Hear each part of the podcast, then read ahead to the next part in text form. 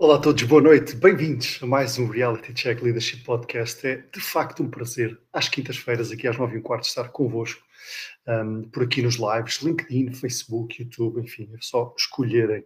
Hoje temos um tema fantástico, super atual, uh, mesmo em tempo de pandemia. Vamos falar de trabalho, o que fazer, como procurar um novo trabalho, porquê é que devemos procurar um novo trabalho. Mas para fazer isto, não vou fazer isto sozinho. Obrigatoriamente vou chamar dois convidados incríveis que vou já juntar aqui. Chama-se o André Amorim e o Daniel de Almeida. Meus caros, Boa noite. muito bem-vindos. Boa noite Como a é que vocês estão? Obrigado desde já por terem aceito este convite. Obrigado, eu, bem. pelo convite. Obrigado eu pelo convite também. Nada, meus caros. Atenção, começo já por avisar toda a gente que nós não nos conhecíamos, portanto, quer dizer, eu e o André tínhamos tido aqui umas, umas interações curtas, mas o Daniel não nos conhecíamos, apenas de internet e, enfim, eh, caminhos virtuais. Mas muito obrigado por terem aceito este convite e por estarem aqui comigo esta noite. Meus caros, tenho aqui várias perguntas para vos fazer hum, e, vamos, e, vamos, e vamos começar, obviamente, por hum, vos apresentar e por saber quem é que são, o que fazem, para onde vão, aquelas coisas normais ah, dos inícios, mas eu vou-vos desafiar para fazer uma coisa ligeiramente diferente. Portanto, antes de falarmos quem é o André Amorim, quem é o Daniel Almeida, eu vou-vos desafiar a contarem um bocadinho, eh, a contarem uma história, ok? Vou-vos pedir um número de 12 a 60, deixem-me já agora partilhar o meu ecrã para vocês verem o que é que eu estou, o que é que eu estou a mostrar. Application Window, cá está, Modern Story, Share, e já deverão estar a ver, acho eu, já deverão ter a ver alguma coisa, se não estão... Ah, está aqui, sim aqui é. Ok, estou a ver aqui o More Than One Story. Isto é, uma, isto é um ligeiro. Isto é um jogo em que eu vos vou dar uma frase e vocês vão falar um bocadinho de vocês com base numa frase. Mas para isso eu vou pedir primeiro, se calhar, ao Daniel para me dares o número entre 16 e 60. Então, 28. 28, 28, vamos a isso. 28, 28, vamos diretamente para o 28. Então, Daniel, vou-te pedir para contares uma história pá, da tua vida, alguma coisa sobre uma pessoa que teve um impacto na tua vida. Uma pessoa qualquer, alguma coisa que tenha tido um impacto relevante na tua vida e que te lembre alguém. Fala-me de ti. Então, alguém, posso dizer que foi eh, a pessoa que me levou a seguir a, a área de recursos humanos, digamos assim. No longínquo ano do primeiro ano de licenciatura em gestão de empresas, numa, numa das aulas de introdução à gestão, eh, houve um Uhum. professor, que era uma pessoa de gestão, que quando chegámos à parte de recursos humanos, a forma como ele eh, falava de forma apaixonada por aquele tema, eh, depois as histórias que ele contava de quando era consultor, aquilo começou ali a mexer comigo, a mexer ali o bichinho. Tínhamos que escolher só no terceiro ano, mas eu, Uhum. depois daquele pequeno capítulo de recursos humanos, eu soube logo que, que era para seguir a- essa área. O professor António Calheiros, eh, depois foi meu professor outra vez no terceiro ano, nas, nas cadeiras de, de recursos humanos, e agora somos grandes amigos. Ou seja, foi uma pessoa que acabou por influenciar de forma indireta, mas depois de forma muito direta, porque acabou por ser meu mentor eh, e agora é um grande amigo. E então, essa, essa pessoa começou lá. Olha, tenho- Ele não se lembra ele de mim, mas eu lembro lá no meio de, de cento e tal alunos eh, dele começar a falar de recursos humanos e aquilo foi, mexeu comigo, aquele bichinho. Onde, onde é que estudaste, Daniel? Uh, ISCAC, Coimbra Business Ok. School, em Coimbra. Sabes que é giro que essa relação que depois nós podemos criar com os professores no futuro. Eu também tenho assim alguns professores que depois criei uma relação e que, que, que me custa de alguma maneira não os chamar professores ainda, porque eles insistem e dizem: pá, Luís, não me chames professor, chama-me Miguel, eh, chama-me António, whatever. Tu como é que tratas o teu professor, o professor António Calheiros? Sempre tratei por professor. Ah, no ano passado ele disse: Não, tens de começar a tratar por tu, já chega. Mas de vez em quando ainda sai, Pois não é. dá, não dá para, para descolar uma coisa da outra. Não, não consigo. Mas é espetáculo o respeito que fica com, com, com pessoas que nos Mas é mesmo, mas é mesmo. Boa, obrigado Daniel por teres partilhado. Vais partilhar muito mais, mas agora vou desafiar o André também a escolher aqui o número 16 a 60. André, pensa bem. O que é que tu, Ah, vais, o que é que tu vais dizer? 47. 47, vamos a isso. 47. Conta-me uma história, André, ou conta-nos uma história sobre alguma coisa que tu tens falta, alguma coisa que sentes falta. Alguma coisa que eu sinto falta. Olha, sinto muita falta de treinar uma equipa de futebol americano. E penso nisso todos os dias. Pá, Todos ok. os dias. Uh, eu, pronto, eu tive um percurso como jogador, depois passei para treinador e em 2018 acabei por um, deixar de, de, treinar para uh, estar basicamente um, a trabalhar com a Eleven, onde faço os comentários. E, e uhum. felizmente tive que abdicar de, do lado de treinar e sinto falta disso todos os dias. Ne, sabes que nem é da, da parte do jogo em si, é da nem, nem é dos jogos em si da competição, é mesmo de, dos momentos que nós tínhamos nos treinos, depois dos treinos em que ficávamos às vezes uma hora a falar sobre coisas da vida, sobre como é que as coisas estavam. Pá, tenho muitas saudades disso e pronto. E já contaste uma coisa muito importante, não é? Muito importante e que, que faz parte de ti, que é esta, que é esta paixão do, pelo desporto, esta paixão por uma coisa chamada futebol americano, não é? Que é. muita pouca gente, digo eu, uh, conhece as regras. Eu acabei por desafiar isso, por, escrever isso quando vos apresentei. Uh, André, pá, como é que isto surge? Quer dizer, porque é futebol americano e porque não beisebol, não é? é. Não, olha, por acaso foi, foi o, eu acho que foi uma, uma bonita coincidência um, em que basicamente um dia uh, estava no metro com um amigo e ia chegar ao pé de nós e eu sempre fui um adolescente, uh, o típico adolescente que uh, tinha excesso de peso e não gostava de fazer desporto e só queria jogos de, de computador e okay. pouco mais do que isso. E basicamente chegaram-se ao pé de mim, eu, eu, sou, eu sou alto, pronto, para, para a média nacional eu sou alto, tenho 1,90m, e então chegaram-se ao pé de mim e disseram, olha, confirma-se, tu... confirma-se que és alto. e, e chegaram-se ao pé de mim e disseram, olha, tu tens uh, aí corpo para vir experimentar futebol americano. Eu, futebol americano? No metro? Abordado no metro, no metro? No metro, no metro. Fui abordado no é metro. Scouting puro. Puro, puro. e, e, na altura tinha 17 anos, pronto. Tinha 17 anos. E pá, fui experimentar e não gostei nada daquilo. Sou sincero, não gostei nada daquilo. Okay. Fisicamente foi hiper exigente. Uh, não percebia nada do desporto na altura, como é óbvio. E, e eu só continuei a ir por causa de um amigo meu que adorou, que era o meu amigo que estava, estava comigo, que era o, o Pietro e acabámos por, hum, por continuar a ir. Pá, depois, entretanto, eu apaixonei mais pelo jogo, mais pela vertente estratégica do que propriamente a parte física, onde eu, até aos meus 20 e poucos anos, era um, era um calão, como eu dizia. Não me preparava, não fazia ginásio, nada. E, e pronto, depois uh, foi uma paixão que foi, foi se desenvolvendo, do lado estratégico, depois começar a perceber a parte da, da ligação também emocional que existe muito ao jogo, da, do compromisso, da dedicação, e foi através do futebol americano que eu conheci as melhores pessoas da, da minha vida até hoje. Por isso é, é uma ligação simbiótica. Sim, para eu não me sentir assim tão mal, oh, Daniel, tu conheces as regras do futebol americano? Zero, zero, zero, zero. Mas não estás é sozinho, não estás sozinho. Eu, eu, também acho que não. André, há um campeonato em Portugal de futebol americano? Sim, sim. Quando eu comecei a jogar, isto, estamos a falar em, em 2007, não havia. Uh, existiam três equipas e nós para uhum. competir tínhamos que ir jogar para a Espanha. Tanto que entre 2007 e 2009 nós jogávamos na segunda Liga Espanhola.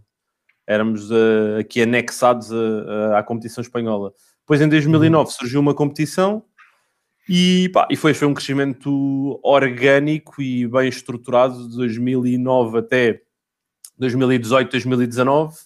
Uh, tivemos um aumento, chegámos a ter um ano em que tínhamos 10 equipas a competir, a partir de um determinado ano, 10 equipas a competir em várias geografias. Sério? Em Portugal? Em Portugal, em Portugal. Porto, Lisboa, Braga, Algarve. Olha, eu, vou, uh... eu tinha um vizinho que jogou futebol no Benfica, chama-se Ricardo, e apresentou-me um desporto que eu não fazia ideia que existia mas que também percebi que há um campeonato e que há montes de coisas. Sabem qual é que é esse desporto? Futgolf. Já ouviram falar ideia. de futgolf? Ah, pois não é. Não Pá, é basicamente é golfe com os pés. Mas há okay. campeonatos, há campeonato mundial de futgolf. É. É, o, é o Ricardo, uma, uma, um, aliás, é um ex-vizinho, que é o Ricardo Esteves, jogou futebol no Benfica, na Roma, enfim. Ele é o presidente é. da Associação de Futgolf de Portugal. É, Faz lembrar quando na escola jogávamos um, nas mesas de ping-pong com uma bola de futebol com os pés. Exato. É. E há, também, há, também, há assim os desportos agora também de, com os pés de, é. com bola de futebol e, na praia. tipo ténis, mas com os pés. Assim, assim, há, cenas, há cenas brutais. Eu, eu, aqui há uns tempos vi na. Aqui há uns tempos, antes da, da, da pandemia, lembro-me de ver na praia a jogarem com um trampolim. Uh, ah, e depois era uma bola que tu tinhas que bater e a bola batia no trampolim e subia. Vi isso, pá, esse, não, esse nunca vi, por acaso. Yeah, eu não sabe, lembro também sabe, do nome daquilo. Há um brutal que eu costumo ver no YouTube, eu sou um bocadinho um maluco do YouTube, mas há um campeonato mundial de apanhada. Já viram? Jogos de apanhada. Ah, vi, vi um é, filme sobre isso que achei hilariante, que era um grupo é de amigos um, um, jogo de apanhada que já durava há anos. Lembro-me de ver um filme sobre não, isso. Este, achei hilariante. Este tens, este tens tipo é dentro de um pavilhão, tens montes de obstáculos, é um, é um, um retângulo cheio de obstáculos e tu tens dois minutos. Tem um tipo que sai e um tipo que vai apanhar. E basta tocar no outro para. Depois tens, tens séries. Epá, é brutalíssimo as coisas que eles fazem. Mas muito pronto, estamos aqui a divergir. Estamos a divergir, não, porque vamos falar muito de desporto, porque o André é um grande apaixonado por, por essa área e comentador desportivo. Eu gostava de conhecer um bocadinho essa faceta. Mas agora vou virar um bocadinho aqui para, para, para o Daniel e fazer-te uma pergunta, porque hoje, hoje o tema desta, desta, desta live é tem a ver com o emprego, tem a ver com procurar emprego, o que é que devemos fazer para encontrar emprego. Eu sei que tu te posicionas muito e tens ajudado uh, muita gente nessa área, Daniel. Fala um bocadinho disso, como é que, o, o que é que te levou a, a ir para essa área uh, e o que é que tu fazes efetivamente? Então, uh, isto é uma história que começa ainda na licenciatura. Uhum. no primeiro ano andei na Boémia de Coimbra, não é? Vinha de Braga, viver sozinho em Coimbra. Estás a ver, o André anda no metro, a ser scouted. tu andas na boémia de Coimbra, Então o primeiro ano foi um ano perdido, digamos assim. Okay. No terceiro ano comecei a fazer algumas cadeiras de terceiro ano, mas tinha montes delas para trás para fazer. E comecei a fazer recrutamento de seleção, precisamente com aquele meu professor que tinha tido no primeiro ano, o António Calheiros. Ok. E no, no âmbito daquela disciplina, eh, ele sugeriu que alguém participasse na primeira feira do emprego como orador. E eu, naquela, ok, vou participar. Não tinha nada a ver com, com esta parte de emprego, era sobre capital psicológico positivo, mas ficou logo ali o bichinho de dar formações e de ajudar as pessoas. No ano seguinte, como eu já tinha feito recrutamento de seleção e como estava no projeto de curso a fazer um recrutamento para uma associação, ele perguntou-me se eu não queria ajudar uh, a preparar os, os, finalistas aqui nesta questão das entrevistas. Ou seja, mais uhum. uma vez, o bichinho da formação e começou aqui este bichinho da procura de emprego. Quando acabei a licenciatura e era de ramo de recursos humanos, os meus amigos todos me pediam para ver o currículo, para ajudá-los nas entrevistas. Mas, é tipo, é tipo eu que sou informático e tenho que arranjar o computador para toda a gente. Não é? então, e, e, e, isto foi passando. Eu depois não, não estava ligado à área de recursos humanos, estava ligado à área da gestão, mas comecei o mestrado de recursos humanos. E depois chegou o ano da tese. E não sabia o que é que havia de fazer e, e não queria fazer um tema só por fazer então decidi que não ia fazer a tese. E pensei, então este projeto está aqui na gaveta, toda a gente me pede ajuda, e se eu começasse a tentar rentabilizar um bocadinho isto? E então lembro que fiz um anúncio no LX e vendia uh, currículos, uh, fazia currículos por 5 euros, lembro no, no, anúncio, e foi na altura em que comecei a trabalhar. Empreendedora, sim senhora. É. então eu trabalhava à semana, ao fim de semana trabalhava numa loja de merchandising de séries e filmes e enquanto não vinha clientes para a loja, eu estava com o meu computador a ajudar pessoas a fazer currículos com o anúncio no LX. Bravo. E começou assim. Depois fui convidado pela primeira vez para dar formação e pensei, por que não? Então já dei formação lá atrás, o bichinho continua aqui. Uhum. E a minha primeira formação foi para duas mil pessoas, LinkedIn e currículo logo uma vez. Eu quase que morria quando cheguei a ver o anfiteatro da Universidade de Aveiro cheia. Pensei, ai, onde é que eu me fui meter? Logo vontade de ir embora mas lá correu bem e pronto, desde 2017 cá nisto. Essencialmente o que eu faço é consultoria de currículos, preparação, de entrevistas e LinkedIn, ajudo as pessoas. Uhum. Um, e depois também dou formação e de vez em quando ajudo algumas startups nesta questão de procurar candidatos através do LinkedIn. Startups não têm capacidade para analisar, para fazer um anúncio e analisar depois centenas de currículos e querem apenas ali dois, três perfis alinhados uhum. com aquilo que, que procuram. Essencialmente é isto começou lá atrás, mas agora começa aos poucos a ser algo mais firme. Mas mostrou, mostrou o espírito de empreendedorismo. Sabes que eu. Deixa-me contar-te uma, uma, história muito rápida. Quando era, mais, quando era mais novo, eu queria comprar uma bateria, era louco por música. Queria uma bateria. Os meus, pedi uma bateria ao meu, aos meus pais. Quero uma bateria. Os meus pais disseram: estás maluco. Queres uma bateria? Isto era 14, 15 anos. Queres uma bateria? Compra.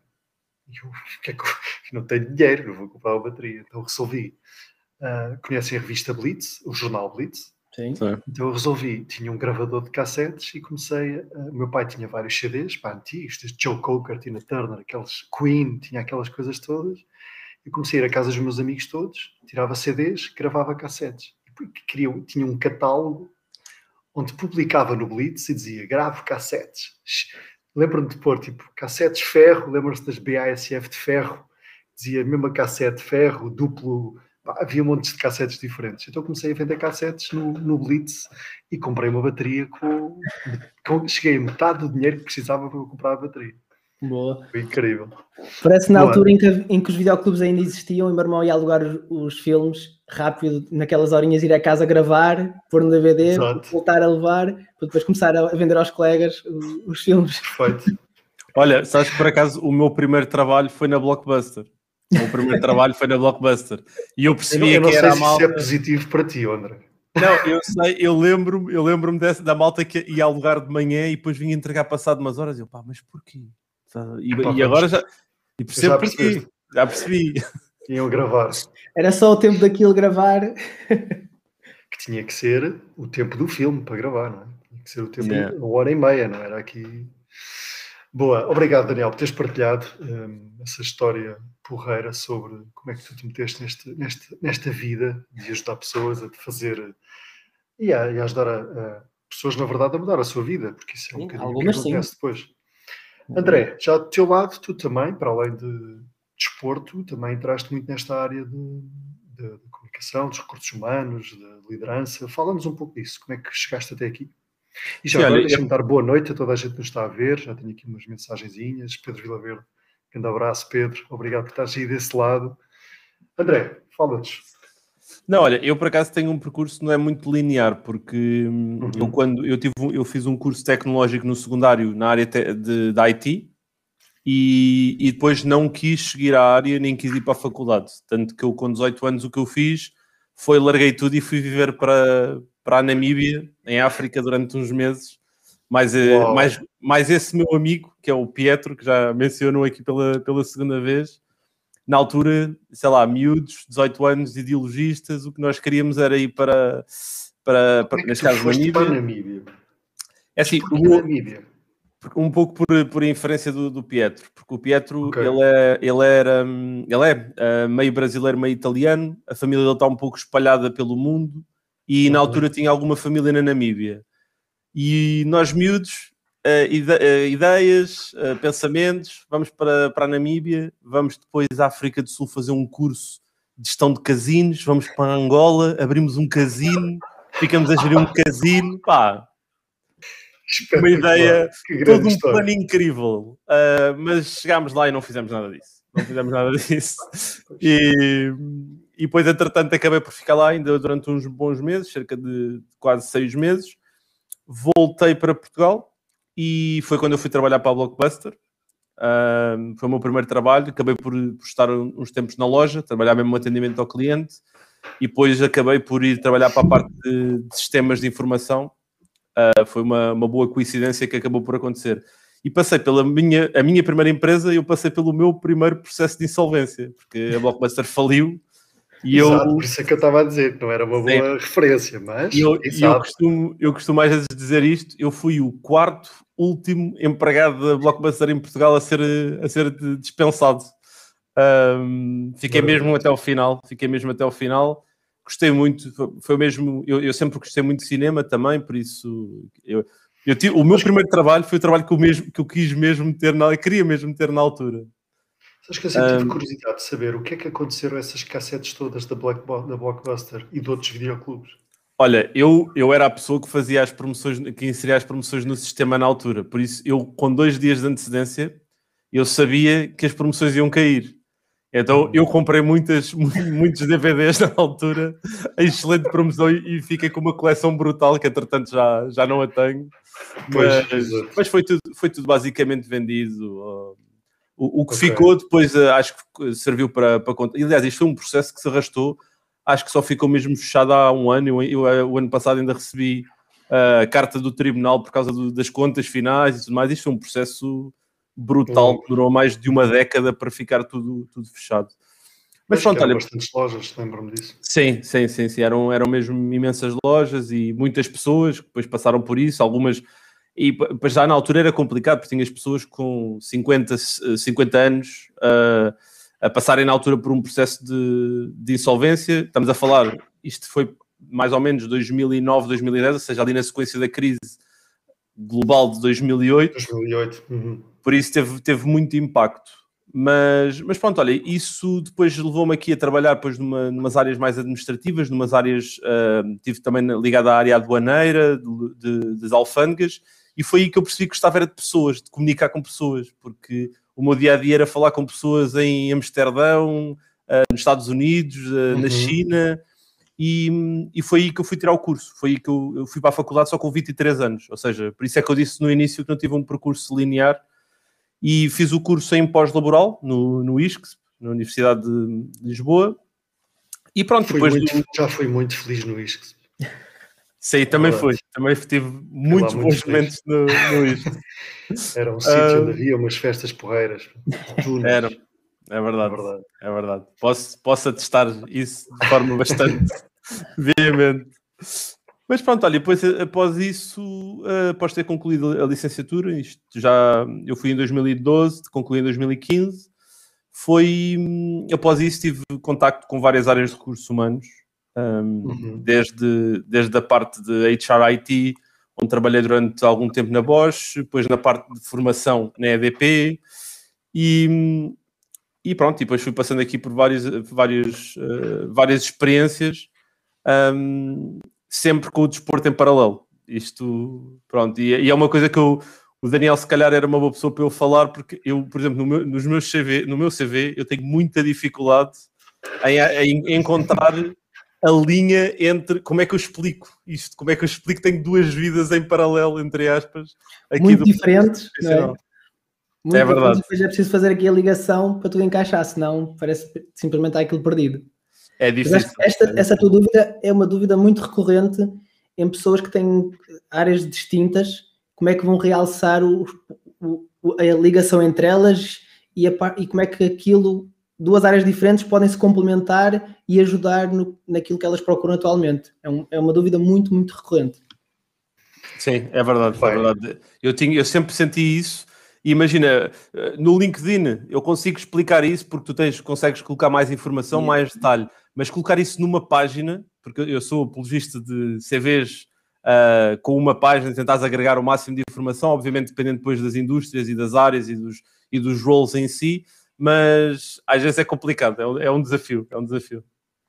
Então imagine esse desafio para quem não, não, para uma pessoa externa, que é o que eu faço com os meus clientes, e tentar recolher informação e, e tentar que, que, seja informação com valor e às vezes as pessoas dão uma, uma volta muito grande porque é normal, só quando quer falar, quer, queremos destacar tudo e mais alguma coisa e fazer esse filtro, explicar esse filtro que é preciso fazer às pessoas, às vezes é, é mais difícil. É, é.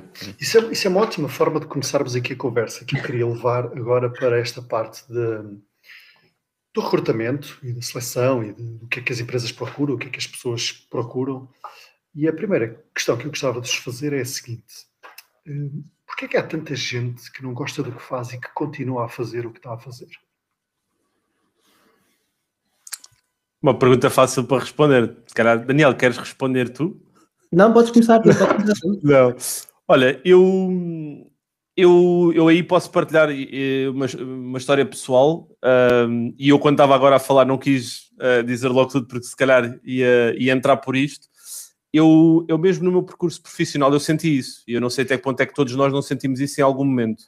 Uhum. Eu em 2017, quando uh, terminei a minha experiência na EDP, eu não sabia bem o que é que eu queria fazer uh, do ponto de vista profissional. Sabia, que, sabia o que é que eu não queria, mas não sabia o que é que eu queria. E, e às vezes é difícil de, de encontrarmos o nosso, o nosso alvo. E há, há uma expressão que eu claro. costumo utilizar muito que é quando nós não sabemos o que é que queremos, qualquer tiro que, que demos no escuro é certeiro. E, e, então o que eu fiz em 2017, uh, eh, do ponto de vista pessoal, foi eu tirei mesmo um ano para não uh, trabalhar ligado a nenhuma empresa do foro de recursos humanos, do lado de business e tudo mais. Tive um ano a trabalhar uh, como estafeta, eu não tenho isto no meu, no meu LinkedIn, mas não tenho problema nenhum em falar disso. Tive um ano a trabalhar como estafeta, porque tinha contas para pagar, tinha responsabilidades, e ao mesmo tempo decidi tirar um curso na área de, neste caso, de desporto, porque era uma área que, como é óbvio, gosto bastante. E durante esse ano o que eu fiz foi, uh, li muito, li imensos livros, acho que foi o ano em que eu li mais livros, pensei imenso, uh, falei com imensas pessoas, um, tirei no fundo uma espécie de sabática sem ser efetivamente uma sabática, porque tinha que trabalhar. E, e sabes o, o, que isso me trouxe foi, uh, no meu trabalho eu tive a oportunidade de ir a muitas empresas entregar refeições e uhum. ninguém reparava em mim, André Amorim, profissional de recursos humanos, porque eu era o estafeta que trazia o almoço ou que trazia uh, as encomendas. E eu percebi muito nesses, nesses, nessas experiências. Eu percebi os ambientes de trabalho que eu me via a ter, uh, as relações que, existe, que algumas empresas é uma, dizem é excelente, é uma excelente que não existem. Uh, pá, e é brutal. Conseguis e... ler isso ao entregar uma, uma, uma Consegui, consegui. Okay. A maneira como as pessoas me recebiam, a maneira como as pessoas interagiam, exato. E eu não quero estar a citar nomes, uh, mas houve empresas não. que era completamente. Havia empresas em que tu sentias que aquilo era um ambiente de cortar a faca, uh, logo mal entravas, mal punhas um pé lá dentro, da mesma maneira que havia outros locais que tu entravas, pá, e sentias-te bem, sentias-te feliz e sim, sim, sim, sentias vontade em fazer parte. Um exemplo que eu dou sempre uh, é da Zomato. A Zomato Sim. Eh, era uma das empresas onde eu ia fazer essas entregas e onde, passado uh, dois anos, isto já em 2019, eu tive a oportunidade de fazer uma palestra sobre liderança. E uhum. quando eu lhes contei esta história, eles, a maior parte deles não acreditou. Pá, tu não eras o, o estafeta que trazia o, o almoço da, da Eat Taste. E eu, era. E eu vi muita coisa aqui dentro e lembro-me de alguns de vocês uh, que, que, me falaram e, e, me trataram, uh, me fizeram sentir bem.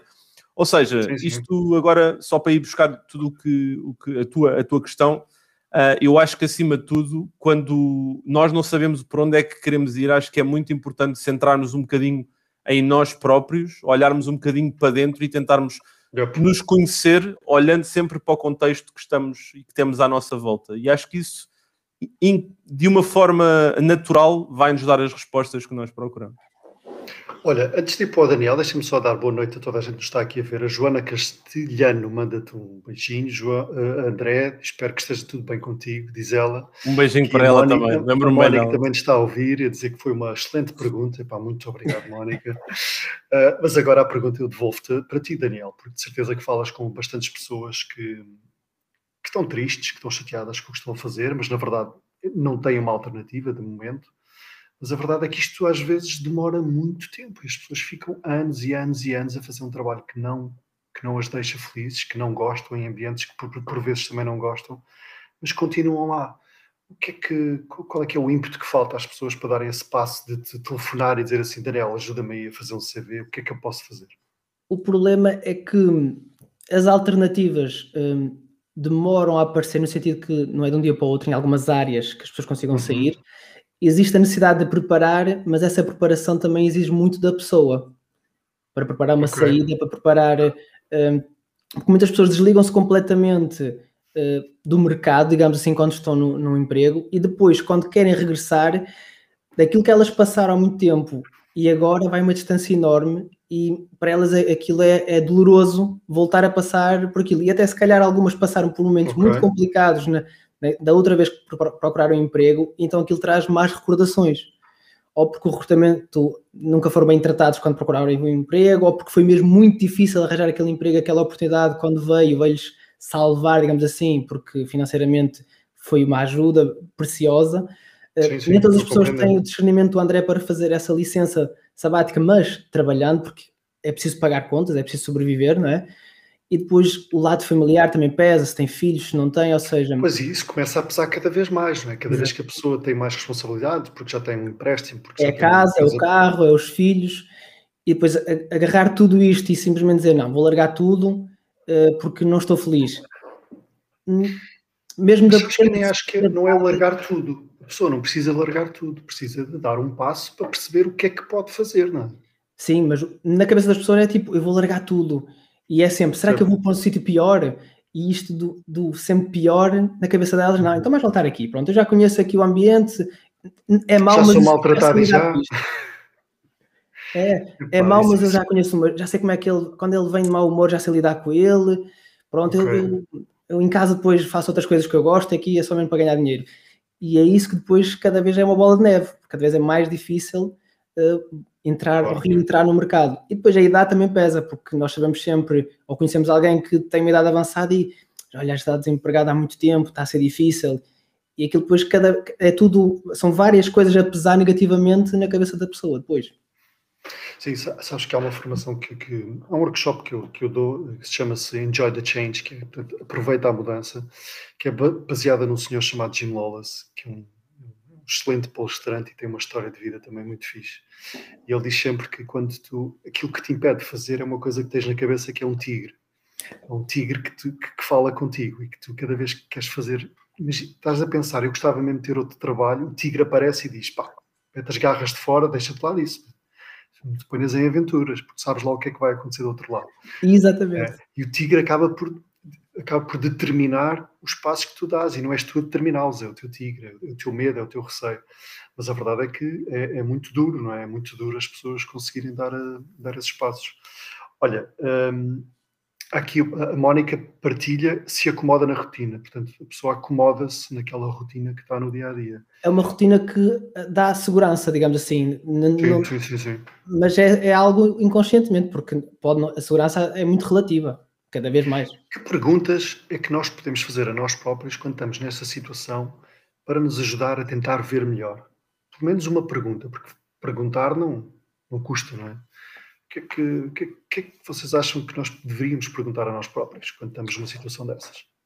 Olha, eu, eu, nesse, eu nesse aspecto, eu acho que do ponto de vista de, de comunicação, nós perdemos uma coisa à medida que vamos uh, envelhecendo, vá. E eu, eu posso ser isto, que eu sou quem tem cabelos mais brancos aqui, nós os três. Isso Mas, foi um golpe super baixo. Não foi, não super foi, baixo. juro que não foi. Mas eu acho que nós vamos perdendo a capacidade de sermos curiosos. E eu acho que a curiosidade é, uhum. é se calhar, uh, o canivete suíço da da comunicação uh, intrínseca e extrínseca, para quando estamos a falar uns com os outros ou quando estamos a falar com, com o tigre ou com a vozinha que temos dentro de nós. E acho que um, nós sermos curiosos na, na, nas abordagens uh, àquilo que nós queremos fazer profissionalmente ou que queremos alcançar, acho que é das, das melhores coisas que podemos fazer. No entanto, eu sei que quando a curiosidade uh, só por si não, não nos dá uh, as respostas a estas questões de uh, como é que eu posso largar um, um, um ambiente que eu estou tranquilo, sim, que eu estou seguro, que eu domino, abrir uma porta que vai ser um quarto escuro e que eu não sei bem como é que eu hei de lidar. E eu acho que aí aquilo que nós podemos fazer é um pouco aquilo que tu tentas promover aqui, Luís, que é falar com pessoas que já percorreram esses caminhos. Eu acho que a melhor coisa que nós podemos fazer quando queremos ir a determinado local é falarmos com pessoas que já percorreram esse caminho, que já fizeram esse, uhum. uh, esse percurso e que nos ajudem a encontrar um bocadinho as nossas, uh, as nossas. Porque eu acredito genuinamente que nós sabemos sempre a resposta. Uh, às vezes temos alguma dificuldade de chegar a ela ou termos a coragem de, de, de, dar esse passo, porque lá está, pois, entre tudo aquilo que o Daniel estava a dizer, obviamente, eu fiz, eu dei o exemplo daquilo que eu fiz. Mas eu não tinha filhos, eu não tinha uma responsabilidade, uh, tinha as minhas responsabilidades, mas eram responsabilidades que eu conseguia gerir uh, a ter aquele trabalho em que me dava claro. 400 euros por mês para, para sobreviver. Um, se eu tivesse um filho, eu duvido que eu tinha feito, genuinamente, eu duvido que tivesse feito aquilo pelo menos daquela forma. Uh, Conhecendo-me como conheço, eu acho que eu iria fazer, mas se calhar iria fazer de outra forma. Um, mas, mas eu acho que é isso, é, é aqui levarmos um bocadinho a, a, a procurar pessoas que nos possam ajudar a, a, perceber como é que elas percorreram os caminhos que nós queremos eventualmente percorrer. Boa, muito obrigado. Exatamente. Olha, Daniel, está aqui a Ângela, Ângela Barroso. Olá, Ângela, como estás? Tudo bem?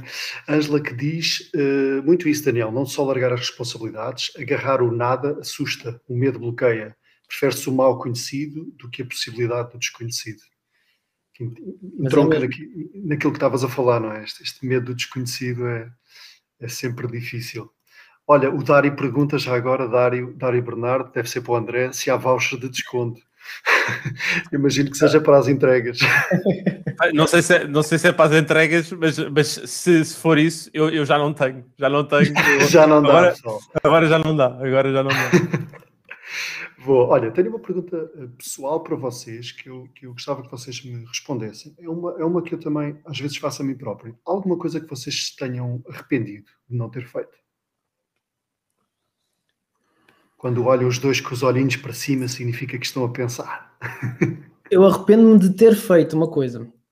Ah, também dá, também dá. Se, se der, eh, foi, no, foi logo no início da, da minha carreira, eu estava a fazer. Um, um estágio curricular não remunerado na área de recursos humanos. Uhum. Uh, que me propuseram foi continuar, eh, mas por um valor muito baixo, 300 euros. Eu, estava, eu sou de Braga, estava a ver em Coimbra, tinha que pagar renda e tudo, não dava. Mas aceitei na mesma. Só que pouco tempo depois apareceu uma oferta uh, para o dobro, mas para uma área totalmente diferente, a área da gestão. E eu nessa altura, claro, fui pelo dinheiro, como se calhar a maior parte das pessoas acaba por ir, mas agora olhando para trás, eu facilmente, passado pouco tempo, ia conseguir chegar àquele valor se tivesse ficado e, e, e, continuava na área que sempre me cativou mais, que era os recursos humanos. Então aí acabei por ter que dar uma volta maior. Uh, mas, por um lado, se não fosse isso, se calhar eu nunca tinha começado este projeto, porque depois eh, claro. mudava-me na área dos recursos humanos, ou seja, aqui há mal bem por bem, mas são dois caminhos distintos, mas que ao mesmo tempo, uh, ou seja, nem sempre o mesmo, são dois caminhos iguais para, para a felicidade e para fazer coisas que se gostam. Às vezes há dois caminhos distintos que levam a sítios diferentes, mas ambos são, são coisas boas. Obrigado, Daniel. André, eu tenho, tu eu estavas tenho, aí refletivo, estavas aí a eu estava, eu estava a refletir e eu vou-te ser sincero, eu não tenho, eh, eu não me arrependo. A única coisa que eu, que eu posso dizer é que eu gostava de, de, de, de ter 21 anos, de voltar 10 anos atrás e de saber aquilo que sei hoje.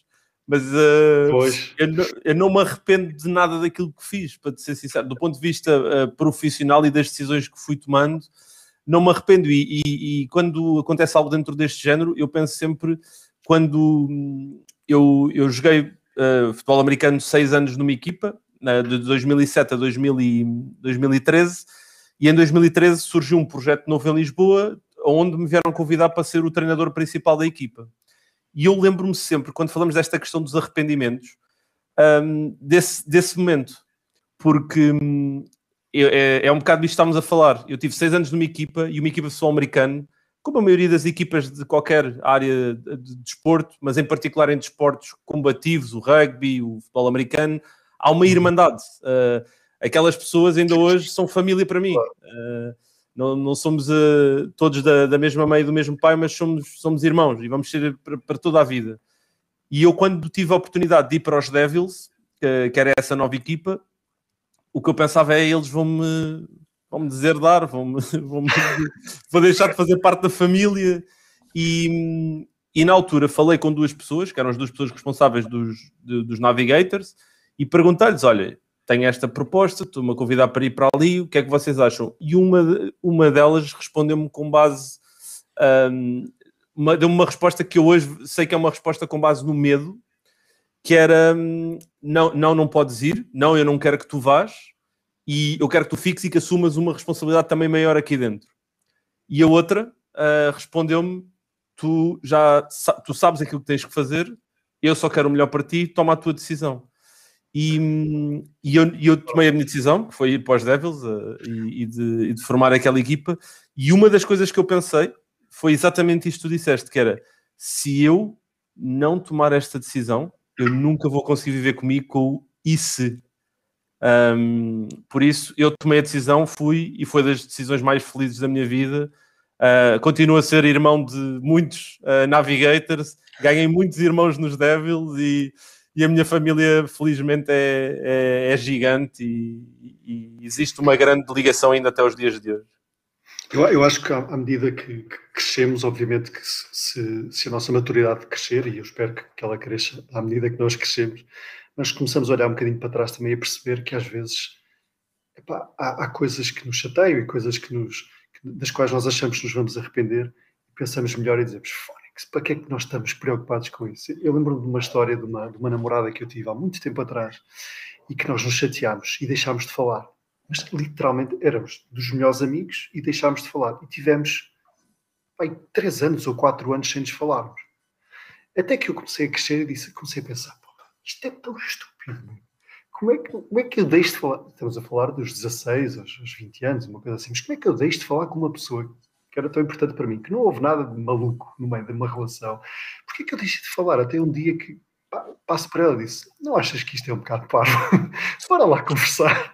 É. Eu acho que isso é, é giro porque eh, se nós pensarmos agora as decisões que tomarmos, se vivermos a pensar no, no, o que é que seria se eu tivesse, se eu aceitasse, se eu não aceitasse, se eu fizesse, se eu não fizesse, pá, vivemos no passado, né? hoje em dia mais vale viver no presente. Sem dúvida. Sem dúvida. Olha, o Dário corrigiu-me, o Dário, Dário Bernardo, desculpa, ele queria descontos, mas era para coaching, uh, para questões de RH e para revisões de CV. É pá, desculpa, ah. Dário.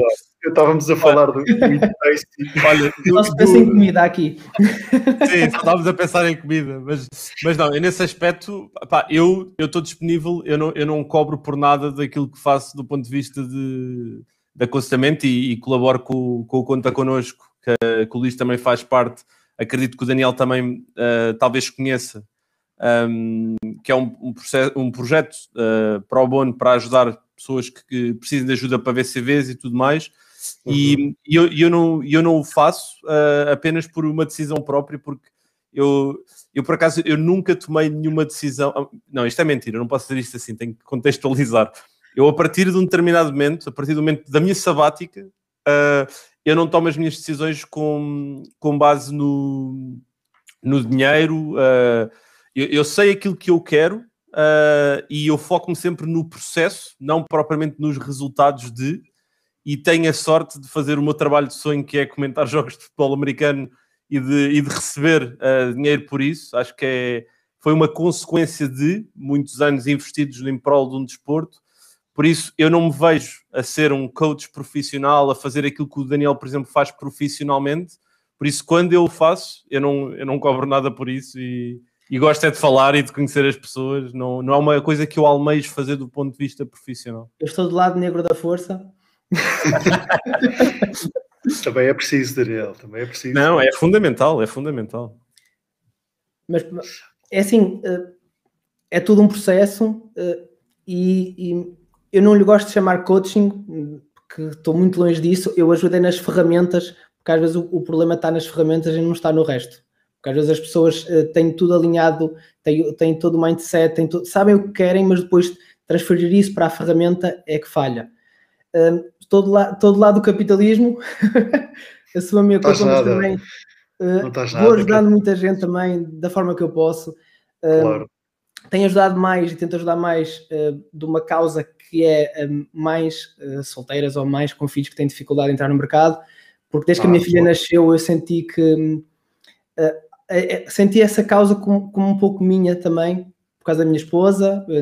Infelizmente não precisou, não, não tem dificuldades nisso, mas olho para a minha esposa, olho para a minha filha e, e, sinto que por serem mulheres, por serem mães, não precisam de sofrer mais, digamos assim, e de passar como algumas passam uh, por processos que são mesmo muito, muito chatos. E, ser, ter um filho uh, não pode ser algo que as impeda, impeça de trabalhar, porque não as torna mais, mais profissionais por causa disso. Então essa é mais a minha causa e aí sim eu estou mais uh, pro bono, digamos assim. No resto sou capitalista. E todo lado não, mas, sabes, mas sabes que eu acho que o, o, o que tu acabas por fazer, que é fundamental, uh, é o trabalho mesmo mais difícil, porque tem que existir um compromisso mesmo muito grande, uh, neste caso, de quem uh, faz o, o, tipo de serviços que tu, que tu providencias, para junto das pessoas. Aquilo que eu acabo por fazer acaba por ser o, o mais fácil, entre aspas, que é eu só estou aqui disposto a, a encontrar a, a, a tempo para falar contigo e para perceber um bocado de que forma é que posso ajudar? Eu acho que o, o que tu fazes é o mais difícil e, e atenção, quando disse o que disse, era mesmo na, na ótica de daquilo que eu estou focado em fazer, mas percebo perfeitamente o que tu fazes. Mas e aquilo faz que falta, aquilo que tu fazes também faz mesmo muita falta, porque uh, nem todas as pessoas têm capacidade e, todas, e muitas precisam de ajuda, mesmo muitas precisam de ajuda e, e o que tu fazes também é muito, muito importante. Olha, uh, no seguimento do, disso, do que estamos a falar agora, de, destas ferramentas para encontrar um novo trabalho, etc., um novo emprego. Um, o que é que. Fala-se muito agora do LinkedIn, não é? Obviamente que é uma ferramenta super potente e super poderosa para isso. Uh, e fala-se do CV, se ainda é preciso CV, se, se, for preciso, o que é que ele significa. Que é que, onde é que tu focas a tua energia, Daniel, quando alguém vem falar contigo e diz: Daniel, quero encontrar, tenho esta oportunidade, gostava de me candidatar, qual é a melhor forma de fazer? Onde é que tu, neste momento, estás a colocar energia? É na, é na, na formatação do CV? É na mensagem que está lá dentro? É no LinkedIn? Fala um bocadinho disso. Eu tento sempre que a pessoa não se foque apenas numa. Okay. Porquê? O CV continua a ser importante porque muitas empresas em Portugal continuam a usar CVs, porque é mais fácil para elas resumir, resumir a, a, escolha dos candidatos, digamos assim, a primeira filtragem dos candidatos pelo CV, eh, e o LinkedIn eh, tem, tem a oportunidade de, de facilitar e encurtar aqui estas distâncias das pessoas e alargar o espectro de, de intervenção delas. Um, uhum. o que eu me foco, eu, eu, não, eu não acredito muito em, em currículos criativos, eh, porque 90% das pessoas não precisam de um currículo criativo.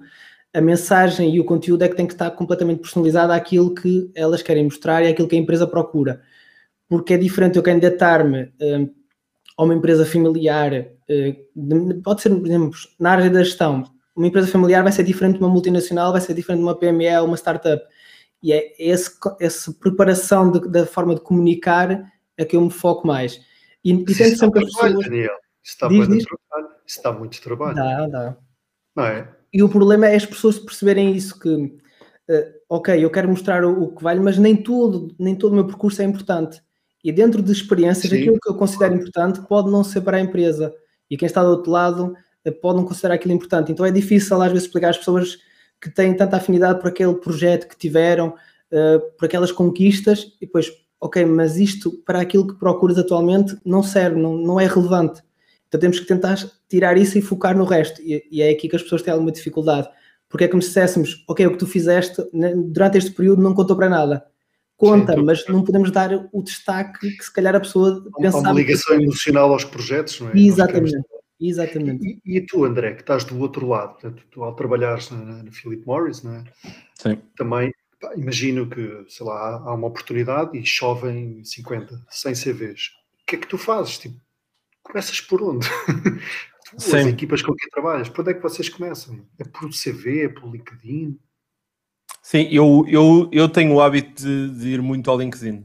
Um, okay. E imagina, eu já tenho o hábito que, e não sei se isto é uma coisa que depois pode, possa começar a ser cada vez mais recorrente, de perceber um bocadinho uh, a inserção ou a, a, conectividade que as pessoas depois vão tendo, mesmo na utilização do LinkedIn, porque nós conseguimos ver uh, os posts Sim. onde as pessoas depois vão interagindo e o que vão dizendo e o que vão fazendo. Likes, eu já, eu já, às vezes, obviamente, dependendo um bocadinho depois do, do, do role em si, daquilo que, que estamos a falar, posso ir aí para perceber se existe. Uh, imagina, estamos a falar de, um, de, uma função de liderança uh, em que há uh, alguém que vai fazer management de outras pessoas, isso às vezes é importante para perceber se a pessoa comunica, perceber um bocadinho também. Eu acho que está aí muita informação escondida nessa parte da pessoa. Acho que sim, acho que uh, tu não consegues captar isso num, num CV uh, e mesmo sim, num LinkedIn verdade. tens que saber uh, mergulhar um bocadinho.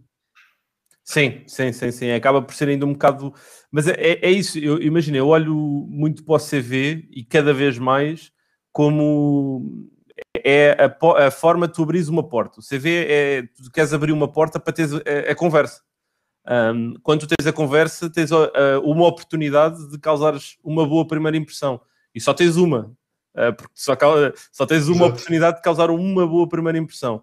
E, e é estás preparado para isso. No meu entender, acho que é cada vez mais isso que nós nos devíamos uh, preocupar. Obviamente que existe essa primeira camada dos CVs, da nossa apresentação, da nossa comunicação, do que é que nós estimulamos também para termos um bocadinho à nossa volta mas depois é, a partir do momento em que chegamos à segunda camada, o que é que tu trazes mesmo? Um, e por acaso, esta semana até tive um, uma, uma. Vi uma conversa lançada no LinkedIn e se calhar até puxo um bocadinho isso, que é cada vez mais, se calhar faz sentido no CV, em vez de nós termos apenas o nosso percurso profissional, aquilo que nós alcançamos. E, e por acaso até meditei uhum. um bocadinho sobre isso. Uh, e, e olhei para o meu CV e pensei como é que eu poderia fazer isso, e até é um processo que estou a, a, agora a, a, giro, a fazê-lo, um, que é o que é que eu alcancei, efetivamente, o que é que eu alcancei nas minhas experiências profissionais, Um, e, não, e não falo só dos KPIs, não é? Dizer, ah, envia 200, uh, vi 200 CVs por dia. Não é isso, é o que é que eu alcancei do ponto de vista... o que é que eu alcancei do ponto de vista um, palpável, obviamente que números às vezes é importante, não é? Dizer que gerei um, uma faturação claro. anual de X% e consegui fazer um crescimento headcount de A para B, isso é importante, mas depois o que é que realmente adicionaste, o que é que trouxeste um bocadinho a cada projeto, eu acho que isso é. Essa é parte é a parte mais difícil que eu trabalho com os meus, com os meus clientes. É eles olharem para o percurso, identificarem as conquistas e os resultados que geraram, e depois eu peço-lhes sempre para. Eu, eu gosto que, que, haja uma pequena parte inicial no currículo, uma espécie de um resumo ou de um sumário, digamos assim, em que a pessoa destaque precisamente isso. Qual é a principal conquista uh, que ela teve no seu percurso? Porquê? Porque o recrutador, quando lê, eu acredito que ter aquele impacto daquela conquista na cabeça dele visualiza logo. Há um trigger, não é? Exatamente. E desperta yeah. o interesse para ver o resto. Porque em vez de começar com, com, uma, com, a simples, com a experiência mais recente ou assim, começa logo com algo que marca na cabeça do, do recrutador. E é a parte mais difícil um, que, que, que, as pessoas têm em trabalhar. Porque tentam, vão sempre focar coisinhas pequeninas e tentar pensar no, em algo mais palpável, algo mais marcante, é, é algo que sentem muita dificuldade. Sim. E sabes que eu acho que há algumas, algumas, uh, alguns maus conceitos. Vou-vos dar um exemplo. Uh, estamos a, alguém está a recrutar para uma determinada função. E há pessoas que se estão a candidatar que estão a fazer exatamente aquela função há 10 anos. Eu acho que é importante as pessoas terem uma noção que nem toda a gente quer fazer a mesma coisa a vida toda. E que por vezes mais vale nós conseguirmos alguém que tenha uma motivação e uma paixão por fazer coisas diferentes que até queira fazer aquilo, vale muito mais isso por vezes do que alguém que tem uma experiência enorme sempre a fazer a mesma coisa naquela, naquela empresa porque é multinacional. Eu acho que cada vez mais nos CVs é preciso nós, como tu estavas a dizer, personalizar um bocadinho. E não é personalizar, mudar o texto, é dizer, ok, qual é o valor acrescentado que eu vou trazer para esta oportunidade? Porque é que eu a quero? Porque é que eu a quero, efetivamente? E aquela, aquela frase, aquele sumário que tu dizes no início, o que eu mais adoro nesse sumário, a forma como eu uso é dizendo qual é o valor que eu trago e quem sou eu como pessoa. Quem é que sou eu? Uma pessoa, quando chega lá, diz: Ok, o Luís é isto. E há uma pergunta brutal que podemos fazer nós próprios que é, que é difícil, falei disso no último live, que é qual é que é o nosso propósito? É, o que é que nós queremos para nós? E se nós conseguimos pôr isso no papel, todas as nossas decisões futuras começam a ser mais claras, porque conseguimos só fazer a pergunta: se é isto que eu sei que é o que eu quero para mim, será que esta resposta vai de encontro ao que eu quero para mim ou não? Será que esta. Eu acho que isso ajuda-nos um bocadinho a, a, ser diferenciadores, porque senão isto é um jogo de, de probabilidades. Mas o problema também que está que mas eu, eu, sou um bocadinho crítico do, de, dos recrutadores na parte dos anúncios, porque se, for, se, formos analisar anúncios, eles são os Sim, mesmos há uma série de anos, claro. Procuram sempre os mesmos elementos. Depois uh, houve ali uma série de competências que foram definidas como sendo macro para toda a gente, então vamos procurar a comunicação, uh, trabalho em equipa uh, e, e, mais algumas, ou seja, procuramos para todas as áreas, para todos os cargos, independentemente de, daquilo que realmente a pessoa vai fazer. Eu, eu noto que os próprios anúncios também estão um bocadinho uh, generalizados e a, e a, forma como se comunica acaba por, acaba por não eu ser. Tenho muitas dúvidas se os anúncios ainda funcionam. Sim, eu acho que, eu acho que os, os, anúncios servem como uma, uma, uma, blue, uma blueprint para algo, mas depois aquilo é muito moldável, não é? aquilo é plasticina autêntica. Tu podes depois. Uh, e tens que, que o moldar. Mas sabes outra coisa que eu também sinto que cada vez mais tenho utilizado e é uma coisa que eu dou ênfase uh, eh, 300%, é um, redes de contacto. Uh, e o que eu quero dizer com isso? Eu, de repente, aparece uma necessidade para um determinado role. Uh, e eu olho para aquilo e lembro-me automaticamente, hoje em dia, duas ou três pessoas. E, das primeiras coisas que eu vou fazer um, é falar com essas duas ou três pessoas e dizer: Olha, estou à procura de uma pessoa para fazer isto que tem este tipo de experiência, que tem isto, e essas três pessoas vão dizer mais três pessoas, e às tantas já são nove pessoas que tenho uh, à minha frente, e conseguir explorar um bocadinho e falar um bocadinho.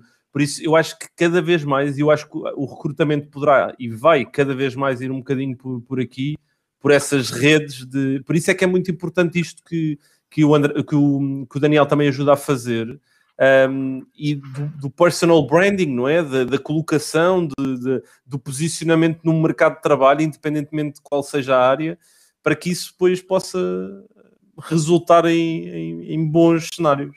Todos nós temos uma marca e um valor da nossa marca. Claro. Independentemente de fazermos alguma coisa com ela ou não. Sem dúvida. Há sempre alguém que vai falar de nós ou que nos vai recomendar ou não.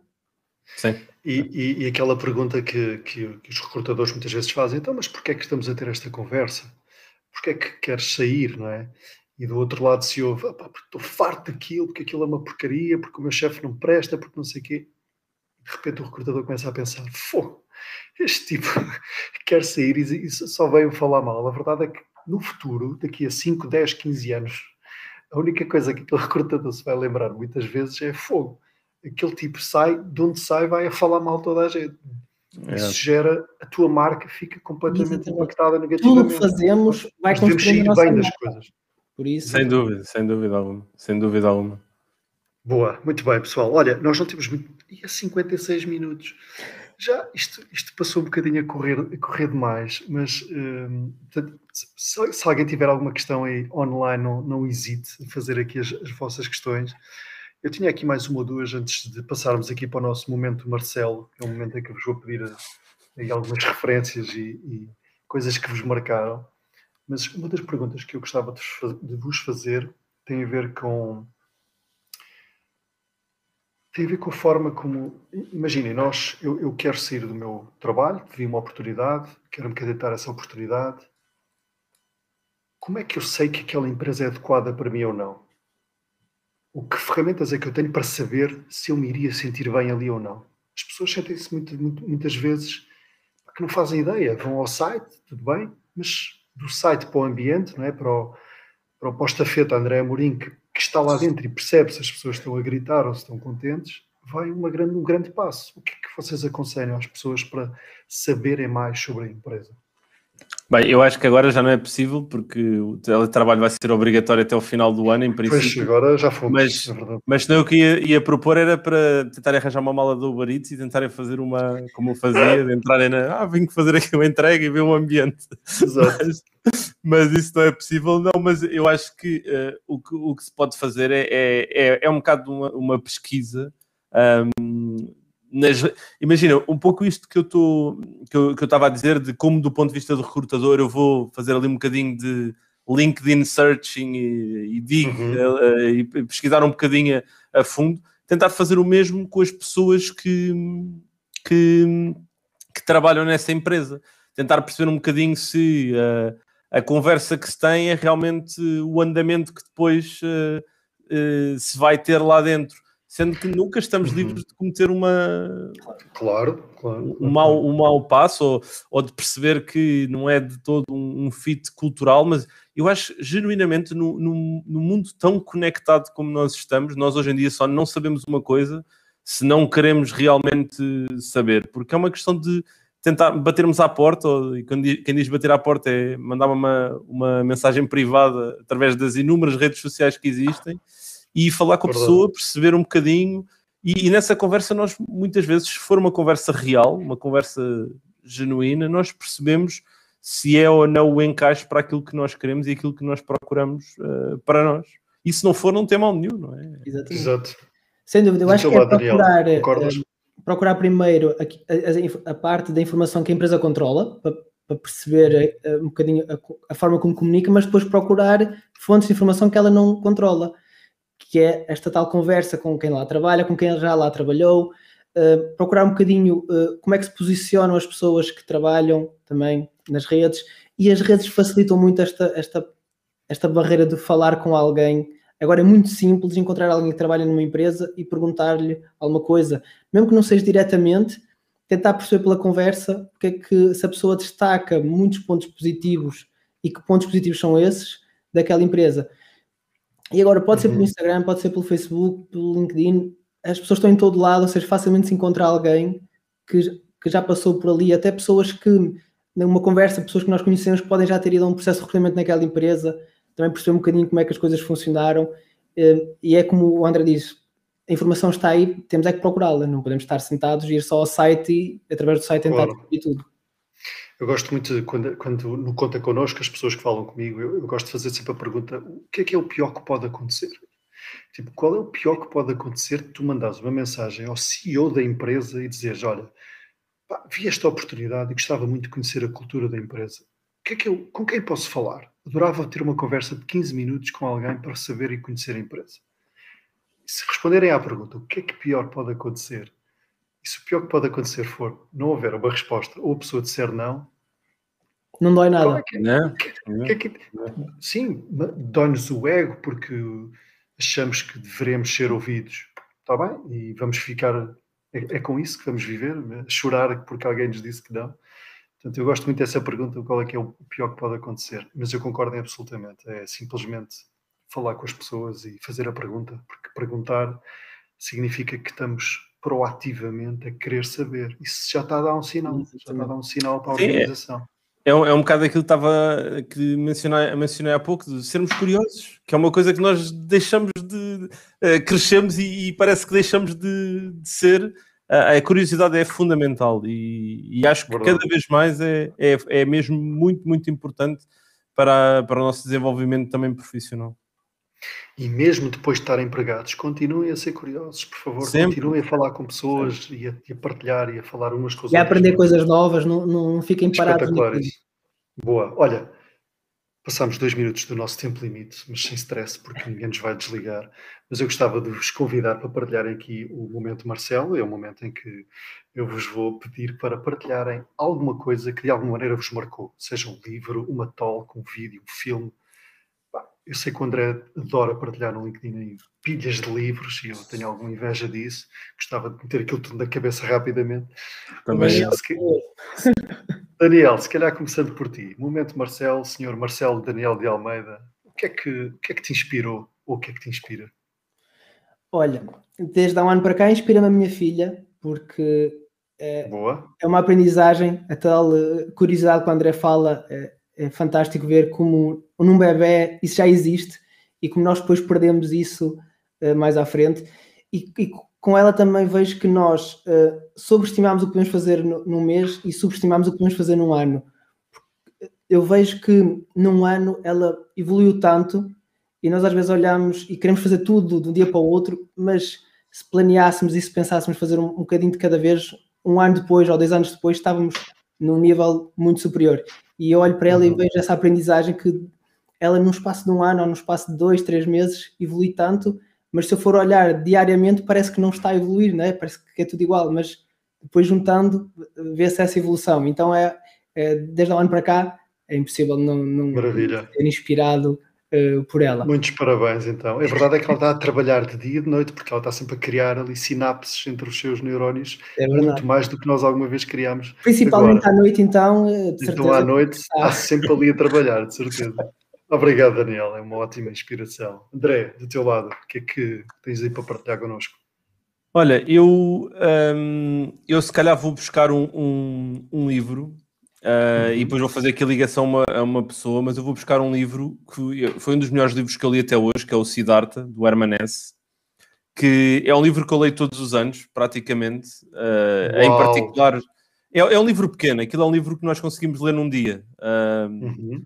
É um livro com. É um conto basicamente ligado à parte do. ligado ao budismo e, e é um conto indiano ligado a, a, ao budismo, mas que basicamente sempre que eu tenho alguma dúvida ou começo a questionar um bocado o meu caminho ou, ou o porquê de, de estar onde estou, eu vou sempre ler esse livro. E eu, eu já comprei esse livro uh, dezenas de vezes e o ofereci a dezenas de pessoas e quando alguém me contacta por algum motivo, ou, ou mesmo no Conta Connosco, já cheguei a, a oferecer o livro a, a, a, algumas pessoas, porque gosto mesmo de o fazer, porque acho que é um livro que a mim me mudou muito. E, Fantástico.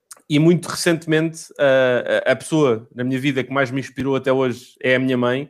E a minha mãe, o ano passado, passou por uma fase complicada com a questão do, do Covid e tudo mais, como muitas pessoas também uh, passaram, infelizmente ainda passam, uhum. onde ela teve que fechar o negócio dela, tinha um negócio na área da restauração, e como muitos negócios na área da restauração não sobreviveram a isso. E, e a minha mãe não é uma pessoa muito ligada ao lado cultural, é uma, é, faz parte da, da, da, geração do trabalho, uh, das seis da manhã sim, às oito da noite, e dedicação em prol de, de algo, que no caso dela fui eu, um, e então quando, quando ela agora passou por este processo todo, em que encerrou uma fase da vida dela, eu quis estimular um bocadinho mais esse outro lado cultural e de partilhar um bocadinho também com ela os livros que eu vou lendo e que gosto. E, uhum. e um deles que eu, que eu lhe acabei por, por oferecer foi o Siddhartha, que ela leu e, pá, e foi maravilhoso quando falei com ela. E ela, e depois eu pergunto-lhe sempre: então, o que é que estás a achar do livro? O que é que achaste? Sim. E das primeiras coisas que ela me disse foi: Isto no fundo é o que a mãe sempre te disse. pá, esquece. Isso, isso oh. é maravilhoso. Foi, foi mesmo ponto final, mãe, mãe do século. Está tudo Vai bem. buscar, embrulha. mesmo. Embrulha mesmo, mais, mesmo. mais um touchdown. Mesmo, mesmo. O touchdown, o touchdown. Completamente. Meus caros, olha, eu quero agradecer-vos. Hum, quero agradecer-vos esta a companhia que me fizeram e que fizeram aqui às pessoas que nos estiveram a ver e a ouvir. Foi uma hora e seis de muito valor e de muito conteúdo e foi mesmo um prazer enorme ter-vos conhecido um bocadinho melhor já saber uh, muito mais sobre vós e, e pôr-me sempre à disposição para, para colaborarmos, para conversarmos e para fazermos tudo o que tudo o que pudermos fazer e oxalá em breve, espero eu, a gente possa ver aí um caneco, seja em Coimbra, seja em Lisboa, onde for, onde nos encontrarmos. Portanto, começamos, em, começamos em Lisboa e acabamos em Coimbra. Ai, vamos, vamos, vamos seguindo, exatamente. Vamos eu sou de Braga, por isso podemos seguir até lá acima. Claro, eu sou de Vila Real, viramos à direita e vamos, vamos ao Douro. Olha, muito obrigado pela generosidade e pelo vosso tempo. Obrigado felicidades para os vossos projetos obrigado. e corra tudo obrigado. bem, está bem? Um abração. Um abraço. Fiquem bem. Um abraço. Tchau, adeus. E é tudo, meus caros. Muito obrigado. Fiquem uh, bem. Uh, nós voltamos e eu volto daqui a provavelmente uma semana com mais convidados maravilhosos. Um abraço, fiquem bem. Tchau.